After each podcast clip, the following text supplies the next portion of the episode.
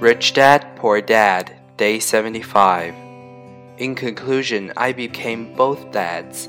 One part of me is a hardcore capitalist who loves the game of money making money.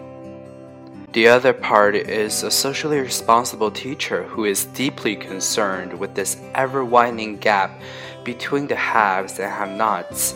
I personally hold the archaic educational system primarily responsible for this growing gap.